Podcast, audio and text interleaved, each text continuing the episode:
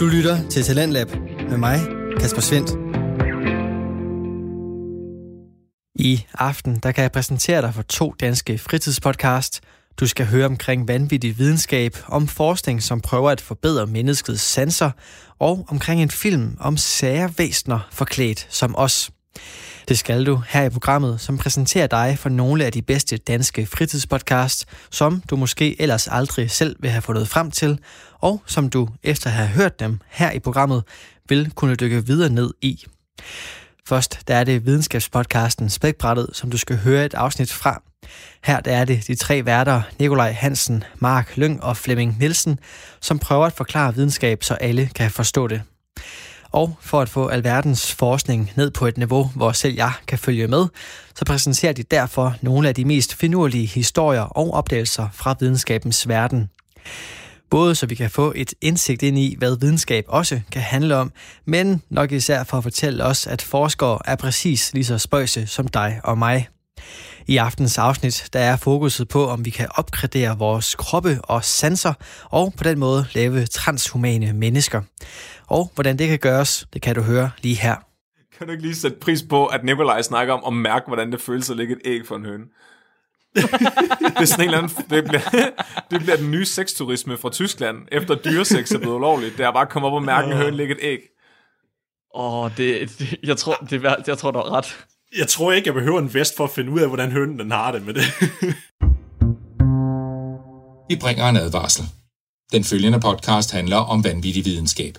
Al forskningen, der præsenteres, er 100% ægte og udført af professionelle. Mark og Flemming står ikke til ansvar for eventuelle misforståelser, men minder jeg om, at de altid har ret.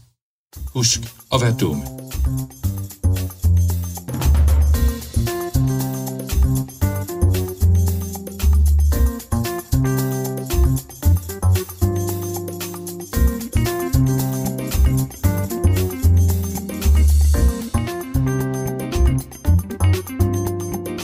Hej og velkommen til Spækbrættet. Din bro til vanvittig videnskab. Jeg er Flemming, jeres ekstra sanktionelle person. Jeg er en farveblind kunstner, der godt kan lide rød, Mark Lyng. og jeg er en podcaster genetisk enhanced til at være en bedre podcaster, Nikolaj. Wow, det er derfor. Tager du over nu, Nikolaj? Var det det? Nu hopper du fra at lave din egen. Det er et one-man-show. Ej, jeg går ikke ind for eugenics, så... Dagens tema, det er sanser, hvis I ikke havde sanset det allerede. Uh, Ja, Jeg ved det godt. Det er min sjette, det er min sjette podcast sans, der gør, at jeg sanser, hvad podcast handler om, inden folk siger det. sindssygt. Ja, den er virkelig... er det sanser eller transhumanisme? Øh, transhuman... Ja, nå ja, undskyld. Transhumanisme, som i, at jeg havde forberedt noget, der handler om sanser i forhold til transhumanisme, og derfor synes jeg, det er emnet i dag, fordi det er det, jeg selv har forberedt. Det, okay, ja, det kan jeg godt se. Men transhumanisme, øh, kan I jo, det ved jeg godt, hvad er, så I kan lige forklare det. Okay, så jeg, jeg har forberedt øh, transhumanisme. Så noget om mennesker, der ikke længere er rigtige mennesker, men har transcenderet menneskelighed, og nu er cyborgs, eller transhumane, eller du ved, sådan noget, den stil. Hvad de nu end kalder sig. Men transhumane, Så- er det ligesom Caitlyn Jenner? Øh, nej, han, hun er bare mærkelig. Wow. Så en transhuman er ligesom øh, den person, jeg skal snakke om i dag, som hedder Neil Harbison, som øh, han er verdens første statsligt anerkendte cyborg. Og han er medopfinder af iBorgen, som er et, en maskine, eller et, en ekstra lem, kropsdel, der tillader farveblinde at høre farver. Mm. Og jeg ved allerede, hvor du vil hen med det der. Du, du vil gerne vide, hvornår du kan få syv cyborg tissemænd transplanteret. Men altså, er det ikke det, vi alle sammen gerne Jo, et vil? eller andet sted. Er det, er det ikke det, menneskeheden den går efter? Et, det med menneskeheden, hvis du mener dig selv med menneskeheden, så, så jo, Er jeg ikke menneskeheden? Er jeg ikke det ypperste af det du er i ypperste? hvert fald, du er i hvert fald en, en, en sådan vorte et eller andet sted på menneskeheden, Mark. Hvad? Nik- Nikolaj. Jeg er vært, jeg må gerne sige sådan noget. Nikolaj, hvad med dig? Hvad skal du snakke om? Jeg skal snakke om noget, der står mig meget nært, fordi det er tæt på et af mine store passioner, som er Warhammer 40.000. Så jeg skal snakke om, hvordan vi laver sande supersoldater. Oh my god, skal du lave Space Marines? Lige præcis. Jeg vil gerne være en pri- jeg vil gerne, oh, jeg vil gerne være en af dine Primarchs. Jeg kan være, så kan du være min daddy. Hvordan- Hvordan kan du være så nørdet i det her afsnit, men det afsnit, der var sidste gang, der rent faktisk handlede om nørdede ting, der var du fuldstændig på udebane. Det er fordi Warhammer 40.000 er nørdernes udgave af nørdethed. Altså, jeg spørger mig om hvad som helst Warhammer 40.000, og så skal jeg nok finde på et eller andet. Altså, men Star Trek og Star Wars, det er alt for... Det er, alt, det er sådan vanilla-nørd. Altså, det er vaniljeis-udgaven af nørdethed. Warhammer 40.000, det er rom rosinis. er det bedre end vanilje? Øh, ja. Hold op. Men, ja, okay, men hvad skal, Flemming, hvad skal du snakke om? Jeg skal, jeg skal, oh, nu er det lidt svært at hamle op med Neolize, når han skal snakke om Warhammer. Jeg, jeg, skal, jeg skal snakke om ekstra sanser. Så i forhold til transhumanisme, så vil jeg gerne snakke om, hvordan vi måske kan udvide vores sanseverden. Og det er ikke sådan i forhold til at se spøgelser, det er mere sådan noget i forhold til at se øh, sms'er i luften og sådan noget. Men kunne det være sådan noget som at se spøgelser? Hvis, hvis, hvis de fandtes, ja. Men det gør de jo. Kun i min mareridt. Og så kan du allerede se dem, Flemming. Du er allerede Det transhuman. er faktisk, måske har jeg slet ikke søvnparalyse, måske kan jeg bare se under. Nå. Jeg skal snakke om David Eagleman, som er en amerikansk neurobiolog, og han arbejder på at udvide menneskets øh, sanseverden. Og han har det sygeste CV nogensinde. Altså han er en mand, der laver så meget shit, at han har en hel hjemmeside som sit CV. altså udover at være neurobiolog, altså professor i neurobiologi, så er han også forfatter til adskillige bøger, og han er videnskabsformidler, så han har sit eget tv-program. Han arbejder mm. for Stanford University, og så har han sit eget firma, der hedder Neosensory. Hans forskning er sindssygt bred. Altså, han, er, han har virkelig mange... Altså, men det hele har noget med sanser at gøre. Så nogle af de ting, jeg er sådan virkelig blevet mærke i, som udover at udvide vores sanseverden, det er, at han forsker i vores tidsopfattelse. Mm-hmm. Altså, det er jo egentlig... Altså, men jeg ved godt, man normalt siger, at vi har fem sanser, men det er nok tættere på 20, fordi sådan noget som at føle, hvad der er op og ned, eller følelsen af tryk, eller følelsen af tid, det er egentlig også sanser. Og han er, han okay. er vildt fascineret af at finde ud af, øh, hvordan vores hjerne opfatter tid, altså hvordan sanser vi tid. Så han kigger på sådan hjernesignaler, øh, for at finde ud af, at vi har sådan et indre ur. Så han- han har for eksempel taget nogle af sine studerende med og fået dem til at springe ud fra et tårn. Og så, så har han målt, hvor lang tid de følte, der gik. Fordi der er en eller anden sammenhæng med adrenalin. Så når folk de sådan oplever et eller andet action packed så, øh, så, så sænkes deres tidsopfattelse, sådan så det føler, der er gået længere tid. Ja. Han kigger også på øh, synesthesia. Synesthesia, det er en, det er en form for, øh, jeg vil ikke sige, det er en disorder, det er nok bare noget, nogle mennesker har, som gør, at en sanseoplevelse trigger en anden sanseoplevelse, som intet har med den at gøre. Ja. Så det kan, det kan være grapheme color syn- synthesia, som er, at folk forbinder farver med ord eller tal. Mhm. Så hvi- hvis nu nogen ser alfabetet, så har de en anden idé om, at bogstaverne har en- en farve også. Der er også auditory tactile øh, synesthesia, som er at mærke lyde i kroppen. Så nogle mennesker, der hører et stykke musik, de kan mærke det i deres krop. Det, det er fandme mærkeligt, mand. Men min yndlings, det er lexical gustatory øh, synesthesia. For det er at smage ord. Så når man snakker, så kan man smage Jamen også når andre snakker, altså så kan de også smage det. Jeg tror, folk der har den her øh, ting, øh, de kan ikke høre spækbrættet, fordi det smager simpelthen for meget. Det, er det, det er decideret mundlort. wow, wow, jeg skulle til at sige, at det smager for godt, men altså nu må vi bare... Så siger vi det. Det får, det får, det får avanceret en smagsoplevelse på én gang. Ja, det er for komplekst. Mm. Det er Ja, hele præcis. krydderiskuffen. Men det, der er mest interessant, synes jeg, af hans forskning, det er det her øh, private firma, han har startet op, som hedder Neo Sensory. Og Neo Sensory går ud på at udvide menneskets sanseverden. Så øh, når vi ser ting, så ser vi egentlig kun en, en, en mindre end en tusindedel af det elektromagnetiske spektrum. Altså de farver, vi ser, og det lys, vi ser, er kun en meget, meget, meget, meget lille del af, af de øh, elektromagnetiske bølger, der egentlig findes omkring os. Mm-hmm. Så han foreslår for eksempel, at man kunne udvide vores evne til at se øh, farver, sådan så vi kan se ultraviolet, eller infrarød, eller se radiobølger. Fordi det er jo egentlig utroligt, altså naturen har bare givet os evnen til at sanse de ting, der er relevante for os, og så resten, det er ligegyldigt. Ikke? Fla- flagmus, mm-hmm. de er næsten blinde. De kan se vibrationer i luften. Altså, det er fucked up. En muldvarp kan mærke øh, sin gange som en sans. Altså, øh, forskellige dyrs sanseverdener er så forskellige fra hinanden, alt efter, altså, hvad de lever i. Så han mener egentlig, at det er på tide nu, øh, til det, altså det punkt, vi er nået til evolutionen, at vi selv begynder at udvide vores sanseverden, fordi vi kan. Mm-hmm. Og det er mega interessant, fordi det er utrolig simpelt. At det virker i hvert fald til at være utrolig simpelt. Fordi han, han snakker om det, der hedder Mr. Potato Head øh, modellen for vores hjerne, og det er, øh, hvis I ikke kender Mr. Potato Head, så er det sådan et øh, legetøj, hvor du kan putte øh, arme og ben og øjne og næse og mund på en kartoffel. Det er ham fra Toy Story. Ja, han er en Mr. Potato Head også, og de virkelig gamle. Ja. det var bare en rigtig kartoffel. som du kunne prikke ting ind i. Altså, det er virkelig trist. Det var legetøj dengang far var barn. Og, og ideen går ligesom ud på, at vores hjerne lever i fuldkommen mørke inde i vores kranie. Og det eneste, den får, det er alle de her elektriske øh, stimulus fra vores sanseorganer. Så vores øjne laver lyset, øh, lyset om til øh, altså elektriske signaler i hjernen, vores ører laver lyd om, og vores hud laver alle mulige andre sanser om. Og så er det ligesom hjernen, den bare får de her ting, og så er det ligesom om den sådan finder ud af, hvad den skal stille op med det, og så laver den det om til vores sanseindtryk. Men vi behøver ikke ændre hele vores hjerne for at få nye sanseindtryk.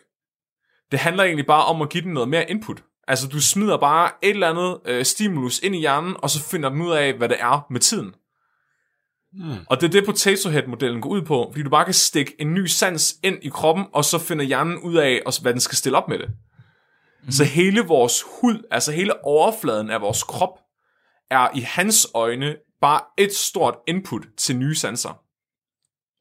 Og han baserer det her på et øh, forsøg, der er foregået helt tilbage i 1969 af en øh, Paul Bach Yrita, som satte blinde mennesker i en tandlægestol, hvor de så blev prikket i ryggen af en maskine, baseret på, hvad det var, der var foran dem. Og med tiden så lærte de her øh, blinde mennesker at kunne se, hvad der var foran dem, når de sad i stolen. Baseret på, hvordan de blev prikket i ryggen. Okay. Er det ikke vildt? Jo, det er, det er ret sindssygt. Altså, så deres, altså, selvfølgelig ved vi jo ikke, om de oplever syn.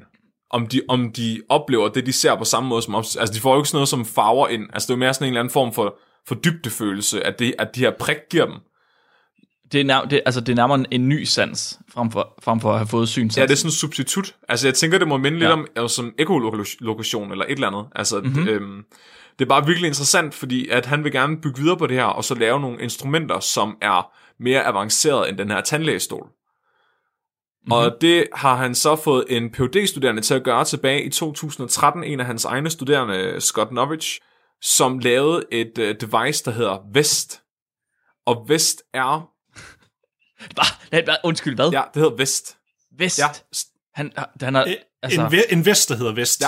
han har ikke lavet en vest, han. jo, med, med almindeligt V. Det er banebrydende. Hold nu op, sikkert geni. det er stadig Har han fået Nobelprisen nu? Han har lavet en vest, som, øh, som vibrerer i forskellige mønstre på ens ryg. Og så, så mm-hmm. den her vest, den gav de så en døv studerende på, og så fik de den til og med en mikrofon og opfange lyde omkring den her øh, studerende, og så lave lydbølgerne om til vibrationsmønstre på ryggen. Okay. Og det resulterede i, at den her studerende efter to til tre uger øh, begyndte at kunne høre ord. Altså, så, så de kunne sidde og tale til vedkommende, og så kunne han skrive op, altså hvad det var, de sagde til ham. Hvad det var for nogle ord.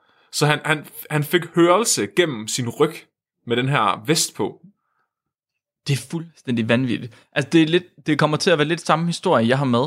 Det, der, det, jeg har tænkt mest over, i forhold til at lave nye sanser på den her Ja. måde, det er, at du skal på en eller anden måde have lavet øh, altså dit input om til noget, så du, så, altså, du skal translatere det om til et output. Right? Ja. Så her i det her tilfælde, der skal du have taget lyd på en eller anden måde, og så skal du have translateret det om til noget øh, berøring, der giver mening. Ja, ja. Right? Hvordan gør man det? Man skal ligesom have lavet et mønster, der giver mening. ja du, Men, men, men, mere, men mere det, som jeg synes, der er fascinerende, og det, øh, det kan også være, at du kommer ind på det, Flemming, det er vel, at der skal ikke så meget til det for at lave det om til et output. At hjernen, den fylder vel selv hullerne ud. Ja, det er lige præcis det. Altså, og, og, og det er det, der er så mærkeligt, fordi det mønster, der bliver præsenteret for ham, det vibrationsmønster, det er så komplekst, at han aldrig nogensinde bevidst vil kunne producere nogen mening ud af det. Men hans hjerne kan godt gøre det, så det, altså, hans bevidsthed er ikke engang involveret. Altså hjernen bearbejder det her information, og så lader den det bare om en intuition. Altså det er underbevidstheden, mm-hmm. der fodrer ham med det, og det er det, det, det, altså, det, det, der er så fucked up. Men det er, jeg tænker der, altså jeg er stadig midt imellem jer to, fordi jeg kan godt se, at, at, at det skal være et meningsfuldt output, men hvad er et meningsfuldt output for hjernen? Altså hvornår bliver det så komplekst, at vores underbevidsthed ikke kan bearbejde det? Ja, det, det jeg tænker, det er sådan, hvis nu du for eksempel har lyd, ligesom han har, så tænker jeg, det er måske frekvenser eller noget, de har prøvet at lave om. Ja, Så du skal have en eller anden måde at sige, at høj frekvens svarer til den her berøring. Lav frekvens svarer til den her berøring. ja, præcis. Altså, For det er det samme hele tiden. Og det er det mønster, jeg sidder... Altså, jeg tænker, dem, der har fundet på det til at starte med, det er jo fuldstændig vanvittigt. At finde på, hvad det mønster skal være. Ja. Man kan vide, hvor vigtigt det er. Altså, er det, er det ikke bare nok, at hjernen kan mær- altså, registrere forskel? Ja det ved det kan godt være. Altså, jeg tror, Så, så længe det er det samme hver eneste gang, så er det lige meget. ja, ja, det, Det kan godt være. at det er den samme, den bliver udsat for over en længere periode. Ja, præcis. Ja, men det er virkelig, virkelig interessant historie, det her. Fordi så er det, at de, øh, i år 2015, der fik de så penge til at lave en virksomhed omkring det her projekt. Og så i 2016, der lavede de også en Kickstarter. Og hvis man går ind på YouTube, så kan man finde en TED-talk øh, omkring den her vest fra 2015. Og øh, i sidste år, så New Century, de, fik, de havde 19 millioner dollars i, i bevillinger, altså forskningsmidler, til at fortsætte med de her projekter. Og øh, det han viser, at Vesten den kan tilbage i 2015, det er, at de prøvede at give Vesten til en, i gåseøjne, normal studerende. Fordi han, altså, selvfølgelig er det spændende, at du kan hjælpe en døv med at høre igen. Men hvorfor mm. stoppe der? Så de, Ja, de gav en studerende den her vest på. Og han fik noget øh, output om på ryggen. Altså, øh, altså, han blev stimuleret på ryggen med vesten. Men han fik ikke at vide, hvad det var. Og så skulle han bare gå med den i nogle uger, og så fik han en iPad med, med to farvede knapper på. og så baseret på den sans, han udviklede af Vesten, så skulle han vælge, hvad for en knap han trykker på. Ja, og han gættede, altså øh, i starten, altså den gav ham feedback, hvornår han gættede forkert, og hvornår han gættede rigtigt. Så han lærte at sanse, hvilken knap, der var den rigtige gennem Vesten. Okay. Ved I, hvad det var for noget data, de gav ham? Nej, hvad? Ja, hvad? De gav ham data fra aktiemarkedet. Og knapperne, han skulle trykke på, det var køb-salg-beslutninger. Nej, er det rigtigt? Ah, Så han kunne, han kunne, han kunne præcist, eller hvad siger man det, altså rimelig præcis gætte, om han skulle købe eller sælge, fordi Vesten havde trykket ham på ryggen. Ja, han kunne sanse, om aktierne, han øh, fokuserede på, var på vej op eller på vej ned. Og derudfra bare sanse, om de skulle købe eller sælge. Altså, What the fuck? det er så fucked up. Og ikke nok med det, så øh, til den her TED-talk, han laver, øh, så, så har han selv taget vesten på. Og så har han trænet den til at tage data fra Twitter. Og så, og så har den analyseret de her tweets omkring TED-talken, om de er positive eller negative. Og så giver den ham det feedback på ryggen, så han kunne simpelthen, han udviklede en sans for, om folk tweetede positivt eller negativt omkring hans TED-talk. altså nu når det er Twitter, vi snakker om, så tror jeg, at den Vesten blev overbelastet over alt det negative shit, der er på Twitter. blev bare sådan en super menneske, der var koblet op til, til de sociale medier. Det, det er vildt sejt, og han siger, at altså, der er så meget potentiale i det her. Altså piloter, altså de fik en pilot til at tage sådan den her vest på, og så kunne han sanse den drone, han fløj med. Altså så han kunne mærke dronen, altså det dronen lavede. Og, og så kunne han altså flyve meget mere nøjagtigt med den. Og han, han mener altså, at den her teknologi kunne gøre, at man kunne modernisere fly, sådan så du, en pilot sidder inde i cockpittet af en fly, og så er det nærmest bare blankt, fordi at al den information, du skal have ud fra en- af flyet, det får du bare altså sanseligt gennem øh, vesten. Jeg, jeg, håber så, jeg håber så, at det kun er en envejs connection, sådan så hvis der piloten føler sig træt, at flyet så ikke registreret. Bare styrter ned. Fuck this shit. han, han, får, han får kun input, og så kan han gøre noget, men ikke at, at han også giver input til flyet. Det kunne være ret fucked up. Men prøv at tænke på det her, Mark. Fordi nu skal jeg lige, jeg kan godt mærke, at jeg skal sælge den til dig. Lidt. Prøv at tænke på, at du kan sanse data. Du vil kunne opleve statistik gennem din krop, Mark. Du er sådan røvhul. Prøv lige at tænke på, prøv lige at tænke på p-værdierne. Altså, du vil ikke bare... Jeg skulle lige til at sige, kan man, kan man i så fald, kan man så sanse, om noget er signifikant eller ej? Ja, det vil du kunne gøre. det er jo, jeg forstår slet, jeg, det, jeg har virkelig svært ved at forstå, hvordan det er en sans. Altså, det er så langt væk fra, hvad jeg forstår som en sans. Jeg forestiller mig bare dig som vejleder for unge studerende, og så skal de bare sende deres data til det, og så, så behøver du ikke engang kigge på det. Du kan bare mærke, om du føler Man sidder afsky. bare og får lidt massage. det gør jeg altid, når jeg får massage, så det er det samme. Du kunne faktisk bare sidde inde i sådan en lille telt med en krystalkugle og en turban på, og, og så bare give dem feedback på deres uh, data. Åh, oh, ja, det er godt nok. Uh. Det lyder fuldstændig vanvittigt. Eller mærke sit mikrobiom. Se nye... Nej, stop. Det har, jeg- det, jeg kan slet ikke, det, jeg forstår det slet ikke.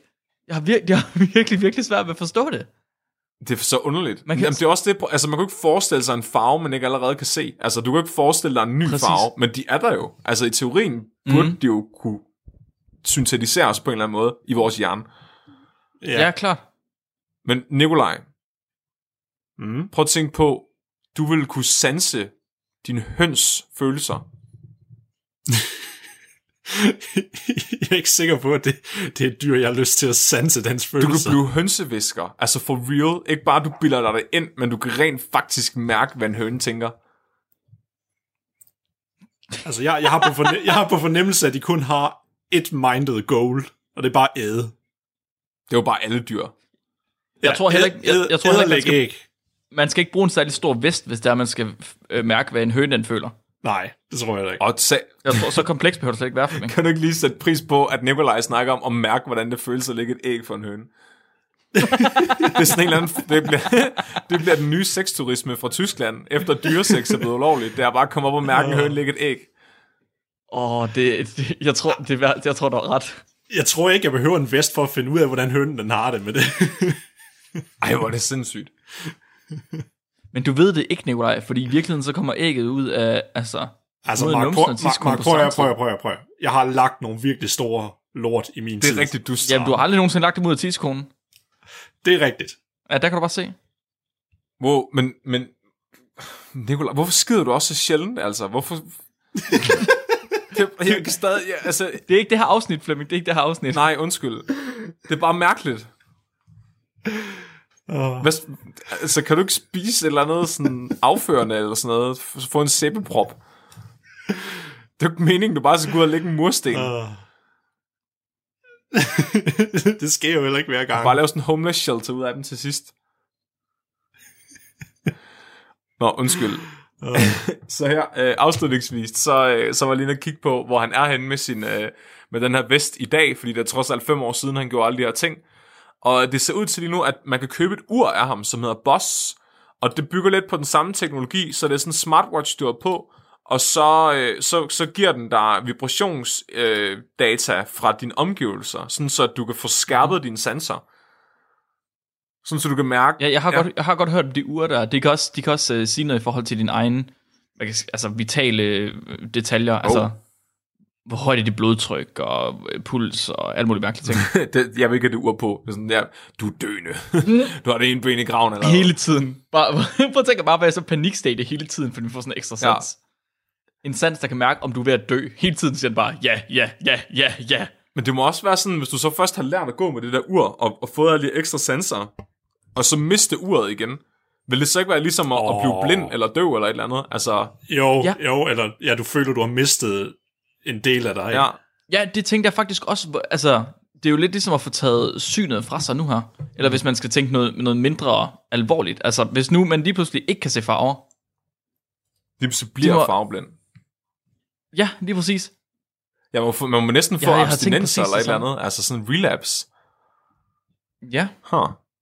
Men oh, nå, øhm, afslutningsvis, så har, er han også med noget, der hedder Neural Law, hvor at øh, han kigger på at bruge neurologi til efterforskning, straf og rehabilitering af amerikanere. Hm. Og hvordan fuck man gør det, det vil jeg op til, altså det må være op til lytterne at finde ud af. Altså, jeg, tænker, jeg ved ikke, om han har, der står ikke noget om på hjemmesiden, hvordan de har tænkt sig at bruge det, men de kigger på det. Åh, oh, det lyder farligt. Det lyder virkelig, virkelig Prøv at tænke på, så kan du måske få vesten på som dommer eller jury, og så kan du mærke, om, om den, den, der sidder i forhør, føler skyld. Hvad hvis, du kan, hvad hvis du kan hacke Vesten på en eller anden måde? Altså, Åh, oh, og give den falsk data? fake, fake, fake senses. Jeg, jeg, jeg, jeg tænker lidt, hvis, hvis du kan snyde en løgndetektor, så kan du, du vil også snyde den vest, hvis dommeren skal finde ud af, om personen er skyldig eller ej. Ja, det tænker Men jeg. kan man snyde en løgndetektor længere? Ja, det er vist ikke Ja, engang ja, sagtens, sagtens. Det, det er så... Det er ikke særlig godt redskab Men på Nej, det bliver men vist ikke Dr. engang taget Phil ind som siger, de er gode. længere. Ja, Dr. Phil siger, de er rigtig gode. Dr. Phil, han er klog. Den her historie, jeg har med nu her, den er genfortalt øh, efter inspiration fra en Science and Bears Talk på Studenthuset i Odense. Og det blev afholdt af en gut, der hedder Adam Montandan, som er opfinderen af The Eyeborg. De Så historien her, den handler om den første statsligt anerkendte cyborg, som fik sit farvesyn tilbage igen. Eller fik farvesyn for første gang. Mm. Så Neil Harbison, han er født med achromatopsia, eller achromatopsi. Og det er en tilstand, der gør, at han ikke kan se farver. Overhovedet ikke. Så Neil, han opfinder, og han opfatter i stedet for verden i sort og hvid og nuancer af grå. Wow. Så det, fuldstændig gør, det, gør ligesom- jeg, det gør jeg også, bare mere Præcis. filosofisk. wow. Mr. Grey. Så, så fuld, fuldstændig ligesom vi tænkte første gang, vi hørte ordet farveblind, så det er præcis sådan, det er. Han ser kun nuancer af grå. Så da de andre børn i skolen, de lærte om farver, så fandt de det intuitivt og uden problemer at se forskellige nuancer, mens Neil, han i stedet for måtte lave farverne udenad på de ting, der generelt set altid har den samme farve. Fuck. Så han vidste, at himlen er blå, græsset er grønt, og blodet fra dine fjenders afkom, det er rødt. Shit. Men han hørte, og han forstod ligesom fra de andre børn, at de børn, de kunne se nogle variationer, som han aldrig havde tænkt over. Himlen, den var ikke altid blå, den kunne også nogle gange være grå eller orange. Og på samme måde så er vand heller ikke altid blåt, det kan også være grønligt eller brunt. Mm. Og han blev en lille smule misundelig på de her andre børn. Og han begyndte at have noget imod farver i sin teenageår. Fik han bare sådan et had til farver? Han havde aldrig nogensinde oplevet farver, så de sagde ham ikke noget. Han vidste ikke, hvad han skulle bruge dem til. Han kunne mærke på folk, at det var noget meget vigtigt for folk, men han havde aldrig selv oplevet den følelse. Og han vil gerne... Så for ham, der var farver ikke vigtige. det er ligesom Black Lives Matter. Sådan, og hold op, farver er vigtige for folk, kan man lige... hvad, hvad går det ud på? Sådan, hvor alle mennesker er jo grå, altså. Kan ikke bare get along? Jeg vil også være racist. Så farver, de var fremmede for ham. Øh, Så selv om han faktisk forfulgte en karriere inden for kunstverdenen, så valgte han altid at tegne og male sine malerier uden farve, og lave al sin kunst i sort og. Hvordan vidste han, at han gjorde det uden farve? Tror du, nogen, der fuckede med ham, bare gav ham en orange og sagde, at den var grå? Ja, det kan godt være, det er ikke til at Ej, sige. det havde jeg gjort. Måske. Måske. Så i 2003, der studerede Neil musik på Dartington College of Arts i England. Og øh, mens han studerer, så er han til en talk med en ung Adam Montandan, der fortæller om cyborg-teknologi. Og om at implementere fremmede sanser i den menneskelige hjerne. Og efter Adams foredrag, så kommer Neil op til Adam, og han forklarer ham om sin farveblindhed, mens han ligesom udviser en stor interesse for at finde en cyborg-baseret løsning. Og det, det- Adam han bliver rimelig øh, altså, interesseret i det her, opslugt af det her, så i, allerede i toget på vej hjem fra den her talk, der sidder han og tænker over en anden løsning. Og på det her tidspunkt, der er Adam, han er en ung cybernetics ingeniør, altså en person, der prøver at finde ud af, øh, hvordan man kan lave kunstige lemmer og kunstige sanser og sådan noget. Øh, og han arbejder på at forene menneskets sanser med teknologi på en måde, folk de aldrig nogensinde har set mm. før. På det tidspunkt, der arbejder han ved Plymouth Universitet, og øh, nu, der arbejder han faktisk på Syddansk Universitet i Odense. Nej.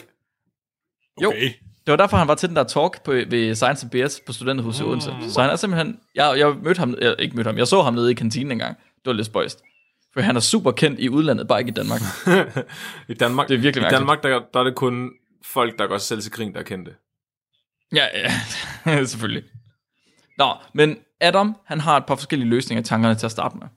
Så han forestiller sig, at man kunne koble forskellige instrumenter til forskellige farver, således at en tromme ville blive spillet, når man så rød, eller en violin, når man så lilla. Og han vidste godt, han var ret klar over, at han, hvis han skulle have det her til at virke, så skulle han have det til at fungere på øh, hørestansen. På det tidspunkt, der fandtes den der vestik, du snakker om, Flemming. Nej, Så jeg tror ikke, han var klar over, at man kunne gøre det med følesansen i stedet for. nej. Så han tænkte i stedet for, at han ville prøve at se, om han kunne få det ind via høresansen. Det var ligesom det hurtigste, han kunne tænke sig Ja. til. Men det her med instrumenterne, den her øh, følelsesang med instrumenterne her, den troede han ikke ville virke. Han frygtede lidt, at hvis han lavede sådan et system, så ville han komme til at introducere sin egen fortolkning af farver. Mm. Så hvorfor skulle rød være tromme? Right? Det er jo bare Adams idé. Hvad nu, hvis der er nogen, der mener, at rød det er øh, obo? Det er så meget obo. Præcis. Det er ligesom øh, dem, de der synestetikere, du snakkede om, der ser øh, farver i tal. Nogle de mener, at 4 den er blå, nogle de mener, at den er rød. Det skal de lade være med. Er der nogen af jer, der har det? Er der nogen af jer, der har sådan sanser, der overlapper på den måde? Har, Jeg ved, har hvad- alle ikke lidt en, en forventning om, at nogle ting har en farve eller sådan noget? Nej. Jo, Kun aura. jeg ved i hvert fald Ja. bare én ting. Tallet 4 har i hvert fald ikke farven rød. Hvad? Det passer overhovedet ikke. Det passer er overhovedet ikke sammen. For mig er den blå. Ej, nu stopper I. Jeg tror, totallet er rødt. Det passer ikke. Men jeg tror, dem, der er synestetikere, dem, der kombinerer sanserne på den måde, når de ser de der farvede tal, så er det rent faktisk, mens de læser, at så har alle bogstaverne en farve, og alle tallene en farve. Wow, men ikke, det er jo ikke bare inde i deres hoved, tror jeg. Jeg tror også, de rent faktisk ser bogstaverne som havende en farve. Men altså, mens de læser. Det er det, jeg siger. Ja. Ja, det er det, jeg siger. Det må ligesom være Ja. ja. på LSD hele tiden, uden at vide det. Ja, måske lidt. Måske kan vide, om de også flyver lidt rundt, alle de der bogstaver. jeg tager, nogle gange så synes jeg også, at jeg forbinder en lugt med mennesker. Man ved ikke, om det er bare mig. Ja. Det har jeg hørt, uh, Sergi, vores kollega på Mikro, han, uh, han har også snakket om det der, med at han, han forbinder mennesker med lugt og omvendt. Ja, altså når han er sammen med dem, kan han lugte dem. Ja. Nå, så Adam han er rimelig klar over, at det skal ikke være det her instrument, øh, instrumentsystem. Så får han, han overvejer også et andet system. Øh, et system, der simpelthen bare siger farven højt. Sådan at når man ser på rød, så siger den rød. Men han vil gerne give Neil en lidt mere magisk oplevelse, end at have sådan en robot, der sidder og snakker til ham. Altså. Stephen Hawking. ja, præcis.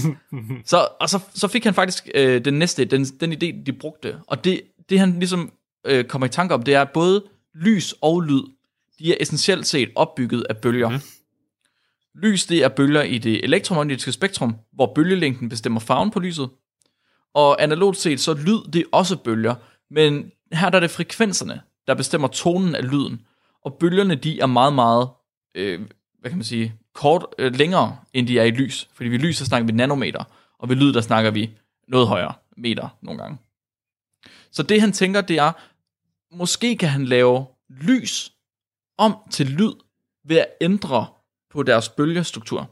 Mm, han strækker dem. Hvad nu han, ja, lige præcis, hvad nu hvis han bare kan tage lysets bølgelængde, og så, man kalder det at transposere dem ned til lyd, ved simpelthen at bremse ja. lysbølgerne. Fordi lysbølgerne, de er så hurtige, som de er. Så han bremser dem ned til at blive til lydbølger på den måde. Det Så han kunne ligesom hørt. tage, ja, ja, han, så han kunne ligesom tage øh, hele spektret, der er øh, farver, som vi kan se, og så kunne han lægge dem ind over lyde, som vi kan høre, og så egentlig bare sige, jamen den, den laveste frekvens, så den, øh, den hvad skal man sige, højeste farve nærmest, den, den med, øh, den laveste energi, det er rød. Det er den med den højeste, bølge, længste bølgelængde. Og det svarer til den dybeste tone. Så det han fik lavet, det var, at han fik lavet en software, der kunne lave lys om til lyd ved at sige, at hvis det var en, øh, et, et, hvad hedder det, et lys med en lang bølgelængde, så blev det en dyb tone. Og med en kort bølgelængde, så blev det en høj tone. Så han hører lys langsomt. Præcis. Fuldstændig rigtigt. Så ham og, øh, og Neil, de får lavet en, en prototype til, hvad der nu kaldes iBorg. Og den bliver brugt verden over, både til blinde og til farveblinde nu. Så han, Adam, han laver ligesom det her lys til lyd kon- konversionssoftware, og så tager de et gammelt webcam, de havde til at ligge i en skraldespand, og et par høretelefoner, så kobler de lortet til en laptop, hvor han så installerer den her software på, og så spænder de laptopen på ryggen af Neil, og så satte de ham til at teste. Mm-hmm. Så han sidder med et par hørebøffer på, og så har han den der software til at køre, og så har han et kamera til at stikke ind over hovedet på ham. Og så stiller han sig ned for en opslagstavle sammen med en kammerat, og den her kammerat, han peger så på objekter på opslagstavlen. Og mens han peger, så identificerer han alle de farver, der nogle gange er. Så der er et æble, det er et grønt æble, og der er det her, det er det her. Og Neil, han lærer næsten med det samme at sætte farve og tone sammen. Og da han så opdager, at han selv kan se, at opslagstavlen den er rød, så stormer han ned ad gangen. Fordi så begynder han bare at lytte til alt, hvad han overhovedet kan finde. Wow, det er mærkeligt. Han opdager selv, at han kan se, at opslagstavlen er rød. Han har aldrig nogensinde set farver før. Men ser han... Men fordi ham der er kammer, han, han ser, han hører farverne, ikke? Så han hører forskellige toner, og så finder han ud af, okay, det svarer til rød, det svarer til grøn, det svarer til blå. Man kan vide, om, det så, om, om hans hjerne så oversætter det til en farve i hans hoved, eller om det bare stadig Ja, ser jamen, det er det, jeg mener. For, ja, fordi sådan som jeg forstod det, Mark, der, der lød det som om, at det snød hans hjerne til, at han endelig godt visuelt kunne se farver. Mm-hmm. Han kan ikke, så jeg tror ikke, han visuelt kan... Det ved jeg faktisk ikke, hvordan den er nu. Han, han siger, at for ham er det bare en sans nu. Nu ser han farver. Men det er jo med en ny okay. Okay. sans i virkeligheden. Ja. Ja. Men på det tidspunkt, der kunne han høre farverne. Så han stormer ned ad gangen, lytter til alt, hvad han kan, og øh, Adam han kommer tilbage til skolen to uger senere, og han får at vide, at Neil han er engang slukket for computeren den tid. Han har bare lyttet til farver non-stop. Så han har været nede, og han har lyttet til farverne på husene på gaden. Han har gået ned i en lokale brugsforretning, og så har han lyttet til frugter og grøntsager. Og han udtaler også, at han er specielt glad for den gang, hvor der er rengøringsartikler, fordi de har så mange fjollede farver. Men... Og det, det, hvad så? Jamen, jeg, tæ- jeg, åh, det, det, jeg kan bare ikke forstå det. Hvordan... Det er mærkeligt, men, ikke? men han må nærmest ikke se farverne. Han må stadig se gråt, men så høre farver. Altså, det kunne ikke... Det, men, men igen, du kan jo ikke spørge ham, fordi han kan korrekt identificere alle farverne. Så mm-hmm. det er det der irriterende spørgsmål med, om man ser farver ens. Ja, Ja. Og min råd er den samme Altså- som jeres råd, og jeg hader det spørgsmål, men nu er det relevant. det, var, det var lige præcis, det var lige præcis i det her tilfælde, at jeg kom til at tænke på, hvad nu, hvis han tog de der hørebøffer af, mens han ligesom var gået i gang med ja. Det der. Så han, han kø- kører rundt, og han lytter, og han ser farver, ser farver, ser gåsøjne. Så tager han hørebøfferne af, og så er der bare gråt. Igen. Før var der farver over det hele, nu er der bare gråt. Åh, oh, det fucker med min hjerne. Er det ikke sindssygt? Så det her, alt det her, det var tilbage i 2003. Helt tilbage i What? 2003. Og siden, siden da, der har maskinen været igennem masser af iterationer og forfinelser. Så til at starte med, der var det det her webcam med kabler, der førte ned i en rygsæk. Senere der blev det til et kamera med en chip, som havde, han havde sat øh, fast på hovedet. Og det her, så den her chip, den havde softwaren installeret direkte. Og så havde den en sensor, der kunne presse på hans hoved.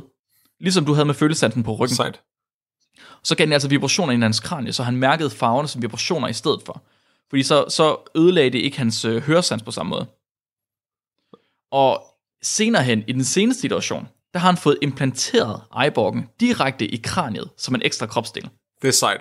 Det er derfor, han er den første øh, officielle cyborg i verden. Ja, han, han lige... Det tog ham, det, det, det, sorry, det tog ham et helt år diskussioner med etiske råd, før han fik lov til at implantere den i, i Han kraniet. ikke bare gjort det. Det, jeg tror ikke, lægerne Det er måtte. som ham der, der trappenerede sig selv med en boremaskine. Ja, og jeg, jeg er ikke sikker på, hvor god han var til selv at stoppe det ind i kraniet. Men han ligner sådan lidt en lygtefisk. Det er meget sjovt. Han har den der Ja, dingler han ligner totalt... Han er, også, han er lidt spøjs at Ja. kigge på, men han er også lidt sådan en kunstnertype. Det er nok derfor. grødhår. Før Ja. grødhår var sejt. Det tog, det tog ham cirka 5 uger at lære at bruge den her eyeborg fuldstændig. Og han sagde, at i de 5 uger, der havde han hovedpine af at lytte til farver nonstop. Så fordi der hele tiden var, var lyd i hans ører, så fik han hovedpine af det. Men efter han ligesom fik, øh, nu hvor han har fået kraniet, eller kameraet implanteret i kraniet, så føles det ikke længere som noget fremmed for ham. Nu er det en ekstra sans, så det er ikke noget, han lægger mærke til i hverdagen. Det er bare en sans. Og han, han har udtalt, at han ser farverne. Men det er svært at sige, fordi sansen er også mere, end vi har som mennesker. For han kan i virkeligheden se flere farver, end vi kan. Det var fuldstændig, Ja, som du sagde, fuck. øh, infrarød og ultraviolet. Han kan se nær infrarød, han kan se nær ultraviolet. Fuck ham. Hmm. Det er bare at sætte en ekstra lyd ind. Så kan han jo fange mus rigtig nemt lige pludselig. Fordi han kan se deres Mhm. varme. Men, Ja, præcis. Øh, Men kan han så godt... Jeg tænker sådan, det må da være vildt svært at oversætte øh, øh, altså alle hans omgivelser til et lydbillede, der giver det hele farve. Er det ikke nærmest kun den ene ting, der er lige foran ham? Altså som den peger på, og han ser farven på. Og altså, så er der sådan et, et, et lille spot foran ham, hvor der er farve, og så resten det er gråt. Det var det til at starte med, men prøv at, du skal forestille dig, det er ligesom når vi kigger på ting. Du, hvis dine øjne de scanner hen over noget, så ser du også en masse farver på én gang. Men hver enkelt ting har kun én farve, og din hjerne den får det signal om den enkelte ting, når dit øje kører hen over den. Ja. Men med det her kamera, det er lidt det samme, men den har også et større billede, den ligesom tager. Og den kan simpelthen, give- hans hjerne har simpelthen lært at, at forstå de vibrationer, den får, og så sige, okay, det er ikke kun lige præcis det, jeg kigger på nu. Alt det, jeg ser rundt omkring, det har forskellige nuancer. Ja, ja, så den, den lærer at filtrere det fra, som han ikke fokuserer Præcis, på. og, og den ja. lærer at koble farverne til forskellige ting. Men jeg tænker bare, Det, altså, det, det, det er Jeg, vanvittigt. jeg tænker bare, det, det er nemt nok for vores øje, fordi det fungerer som et kamera, basically, at lave et farvebillede, der er, sådan, er så stort, som det vi ser. Men, men lydbølger, de er jo så todimensionelle på en eller anden måde. Altså, de må jo- Men han har, jo, han har jo ændret det nu, så det er ikke længere lydbølger. Men er det ikke vibrationer? Det, det var lydbølger til... Jo, men vibrationer er jo alt muligt mærkeligt. Det er jo ikke bare lyd. Jeg tænkte bare, at det nærmest skulle være sådan en skærm oven på hans hoved, altså sådan, hvor der... Men at, at det bare ikke kun er én frekvens, der, der forekommer. Jeg Altså, det er jo, det er jo, det er jo svært at sige, men uh, hans hjerne, den forstår det i hvert fald. Så selvom det ikke bare er en... Altså, hvis han scanner hen over noget, så får han jo en masse frekvenser på én, én gang. Ej, må det være. Og han kan åbenbart, han kan åbenbart forstå det. Det må være så frustrerende for ham at være i byen. Og skulle forklare, hvad Nej, det er, han- ja. og så bare altid have den her diskussion Nå, ja. med, om han rent faktisk kan se farver eller ej. Altså stadig, stadig i 2020, der bliver han stadig altså, kigget mærkeligt på, og folk de forstår det ikke helt. Han er blevet smidt ud fra øh, klubber og fra øh, biografer, fordi de tror, han vil filme ting derinde. Men det er jo bare, fordi han er Super mærkeligt. Altså. Ja, det er bare, fordi han er grød, og det er derfor. Okay. Øhm, nu skal jeg lige se, hvor jeg er hen. Ja, så efter et stykke tid, efter at han ligesom har, har, har brugt den, det var allerede helt i starten det her, der begynder hans hjerne simpelthen at vende sig så meget til iBorgen, at iBorgen, softwaren, og hans hjerne, de har forenet og givet ham en ny sans. Så hans hjerne, den begynder nu at lade ham drømme i farver. Fuck af. What? Han har aldrig set farver før, men nu begynder han at drømme i farver. Men, men hvordan... Nå, Han vent kunne- lidt. Hans, hans, hjerne, den, hans hjerne begynder simpelthen at, at, at selv se ting, som softwaren ikke fortæller ham. Fordi den, den prøver ligesom at fylde alle de huller ud, der er jo. What?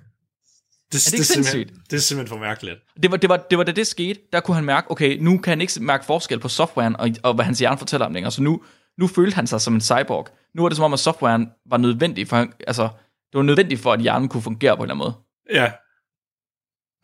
Det, jamen, så, altså, det er imponerende. Altså, plasticiteten af den menneskelige hjerne, det, det er imponerende. Åh, Nikolaj, det er sjovt, du skal sige det, fordi jeg har også fundet en lille smule forskning, der har forsøgt at forklare, hvad det er, der sker, når en iBook-bruger, den, den oplever den her software som en ekstra sans. Så der var et studie tilbage i 2015, der brugte MR-scanninger til at vise, at et individ, ikke ham her Neil, et andet individ, der havde brugt iBook igennem 8 år, at han havde omstruktureret sin hjerne markant.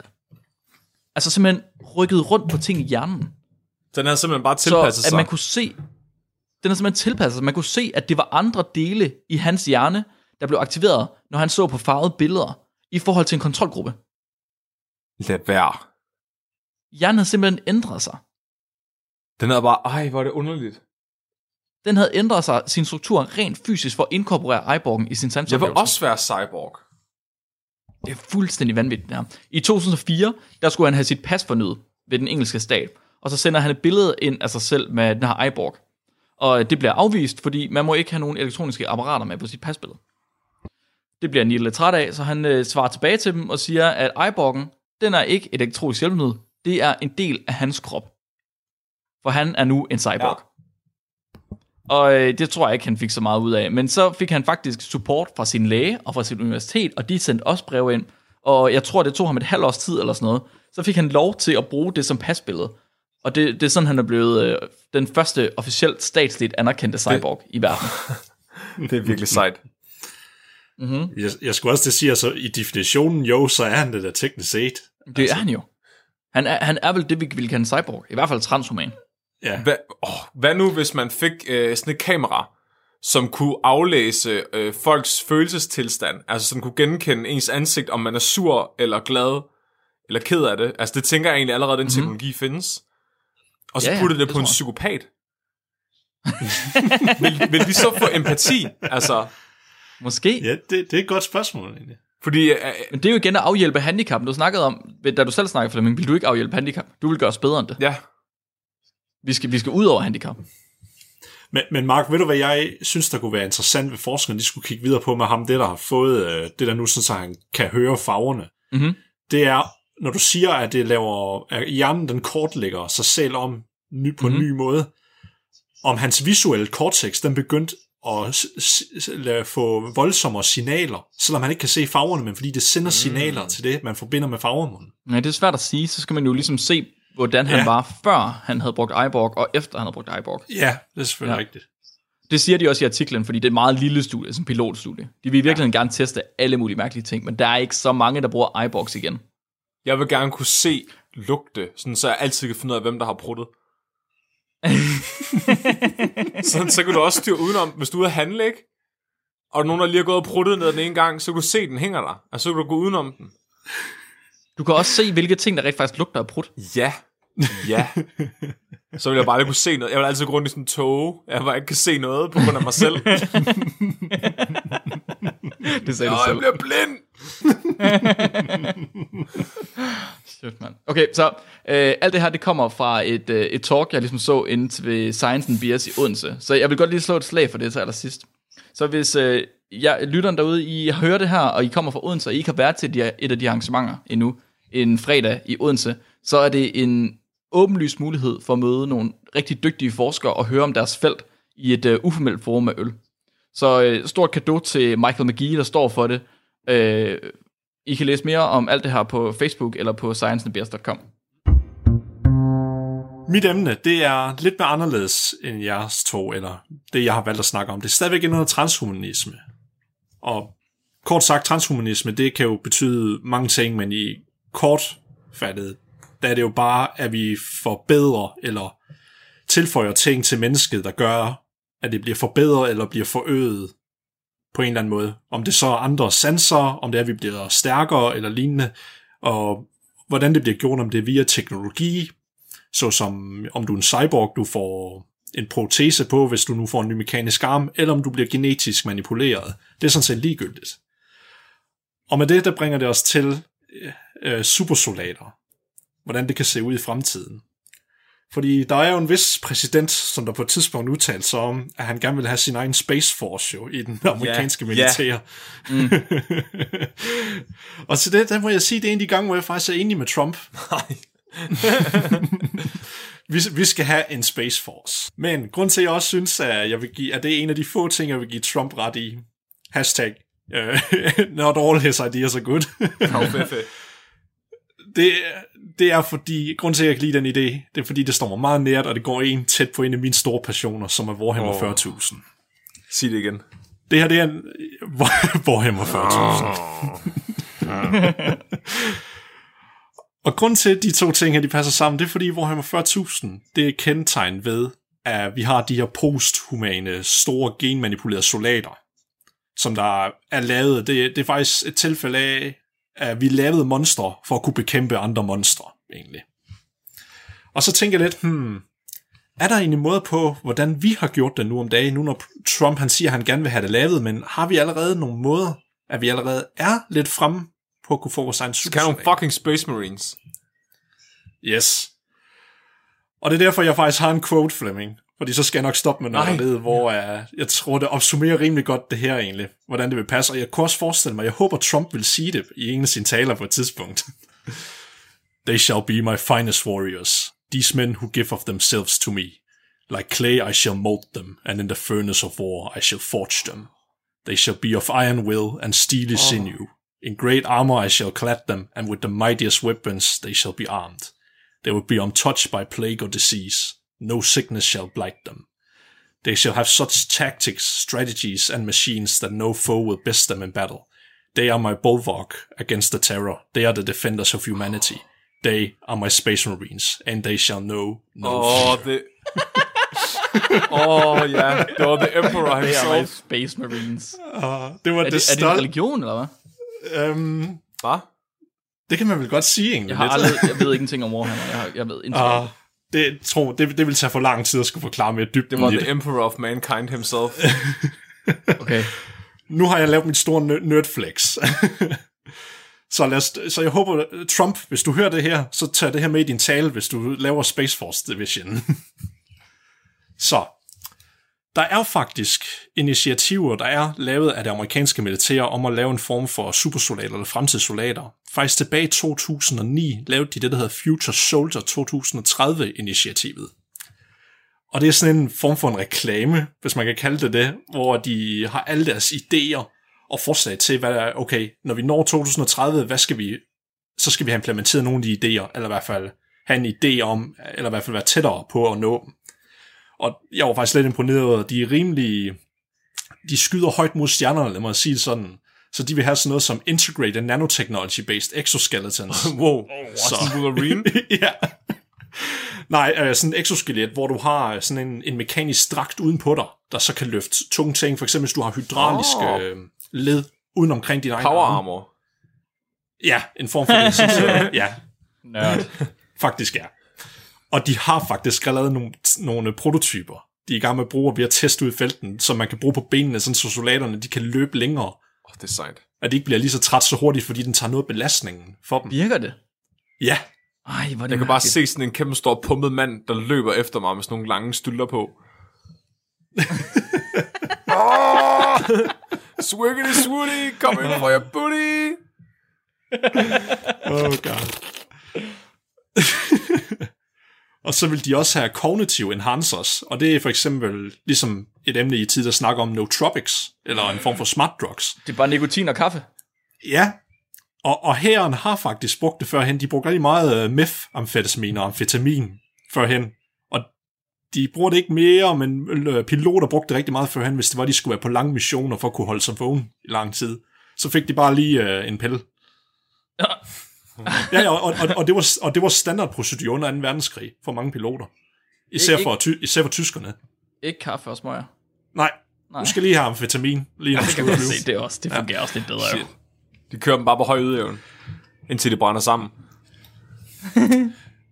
Men øh, det er ikke så meget, jeg vil ikke dykke så meget mere i det her dokument. Øh, vi putter, jeg vil putte det som reference, sådan så folk kan dykke længere ned i det. Meget sjovt og interessant. Men det vi virkelig skal snakke om, der er kremt eller krem i dag, det er jo, okay, hvis vi skal have supersoldater, jeg ser det som om, så bliver vi nødt til at have frem i at kunne lave genetisk manipulation eller lignende. Yes. Eller de skal i hvert fald kunne få nogle mere, mere sanser, ligesom I har været inde på. En af de ting, der kan være, det er, det kunne være smart egentlig, hvis man kunne se infrarød, for eksempel. Mm. Altså militærmæssigt. Der ville det jo faktisk være en rigtig stor fordel, i stedet for at du skulle have alt det der grej på, for at du kan se. Militærisk set. Mm. Mm. Militær set, yes. Hvis bare du giver dem en eller anden form Fordi- for gene seed, hvor de ligesom... Øh, Oh god, så nu, og det bringer mig frem til den første artikel, jeg er med, med titlen Mammalian Near Infrared Image Vision Through Injectable and Self-Powered Retinal Nanoantennae. Det var lidt af en mundfuld. Så, den her artikel her, der har de lavet nogle nanopartikler. De har en, øh, sprøjtet ind i retinaen i øjnene på mus, sådan så de kunne se nær infrarøde lys. hvad? What? Har de sprøjtet små robotter ind Fordi- i øjnene på mus? Fordi Fuck, det er sci-fi. normalt så kan vi, øh, i hvert fald vores syns, vi er begrænset af det synlige lysspektrum, så vi kan se lige fra 400 til 700 nanometer. Det er det, vi kalder synligt lys. Og det er faktisk det samme for de fleste pattedyr. De kan ikke se over 700 nanometer. Så når vi begynder at komme over det, så er det det, vi kalder nærinfrarød. Så de har designet sådan nogle små nanopartikler, der var i stand til at kunne binde sig til den fotoreceptor, der sidder inde i øjnene. Sådan så de kunne overkomme, fordi normalt så er der en energibarriere, for at du kan se nær infrarød. Og grund til, at vi ikke kan det, det er, fordi at vi kan simpelthen ikke absor- der er så lav energi i nærinfrarøde øh, fotoner, at det vil bare drukne i baggrundsstøj, så vil vi, vi vil slet ikke kunne se noget som helst, hvis vi udviklede noget til at kunne se det med, i hvert fald ud fra det, hvad vi har nu. skal have større øjne simpelthen, for at kunne indsamle flere fotoner på en eller anden måde. Ja, i hvert fald en eller anden, og så en eller anden filtreringsmekanisme. Ja. Men dem, med de her nanopartikler, de binder sig så til receptorerne, og så kan de absorberer nerinfrarødt lys, og så udsender de sig selv noget lys, men de sender samtidig også et signal igennem fotoreceptoren. Og så ligesom for at finde ud af, okay, vi har, vi har selve nanopartiklerne, vi ved nogenlunde det virker, men vi bliver nødt til lige at teste igennem. Så det første, de gjorde, det var jo, okay, hvis vi injekter det ind i øjet, bliver det så ind i retinaen, og, bli, og bliver de siddende på fotoreceptoren. Og, det, og det, det er jo rimelig nemt for dem at finde ud af, så de laver nogle, øh, hvor de så tager øjnene, ja, der er kun en måde at tjekke det på, jo, så bliver de nødt til at lave tværsnit af øjenæblerne. Åh, oh, nej.